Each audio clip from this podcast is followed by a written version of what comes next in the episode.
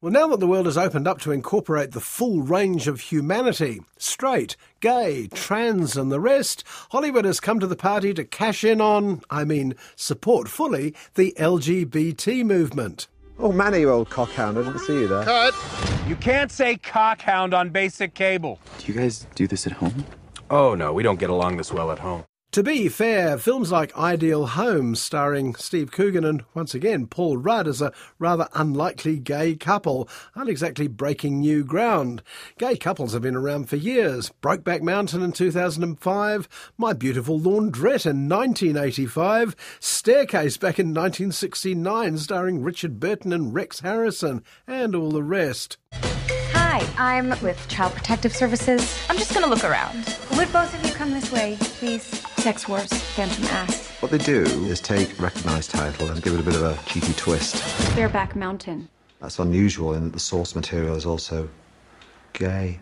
But Ideal Home is rather lighter on the earnest navel gazing and heavier on the gags. The couple work on a cable TV cookery show. Coogan plays the unlikely named Erasmus, the show's front person, while Rudd plays Paul, the director. They've clearly been together a long time. Are you Erasmus Brumble? I am indeed. I love your books and your TV show. I'm concerned that artichoke soup is sad, but if we use this as a base, we can make individual sformato. Come on, Sformato and Limoges, aren't we gay enough? You'll notice that this film is not going to let little things like taste get in its way as it trots out more gay jokes than you can shake a stick at, if that's your idea of a good time. And then one day, a 10 year old boy arrives at their door.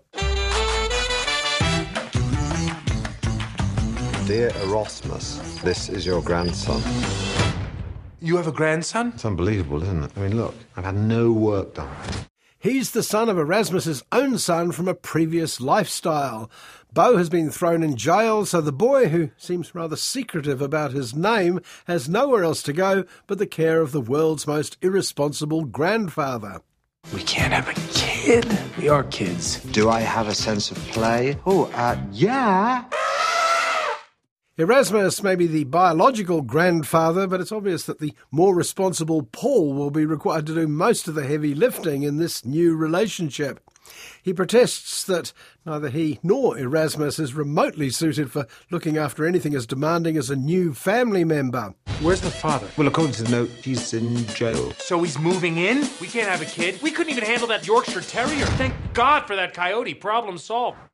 Ideal Home has fallen between two stools among the critics. They generally support the idea of a gay farce, but possibly not acted by two straight comedians. These are sensitive, possibly oversensitive times when it comes to portraying diversity. I live with Paul and Erasmus. They are gay. There are some words you should never use when you are talking to someone who is gay. Never say Bill. To the credit of Paul Rudd and Steve Coogan, and to writer director Andrew Fleming, the intent may be broad comedy, but none of the characters are belittled unless you think that running a trashy TV cooking show is demeaning. You make me look like an idiot in front of a kid? Kid's got a name. He's caught. So, what was your name? Why don't we go to a video arcade and then get some ice cream? Or the Georgia O'Keeffe Museum, and afterwards have a nice salad.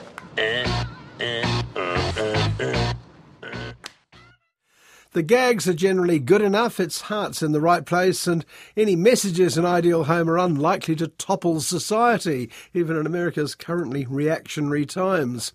Rudd and Coogan eventually make a surprisingly convincing couple, even if the film is nothing more than a moderately entertaining way to spend an afternoon. I'm gonna be out of here before New Year's. The boy has settled in here in Santa Fe. He's my boy. What if I want to stay? Listen to me. You're not going anywhere. We won't let it happen. It really is the simple things in life that make you happy.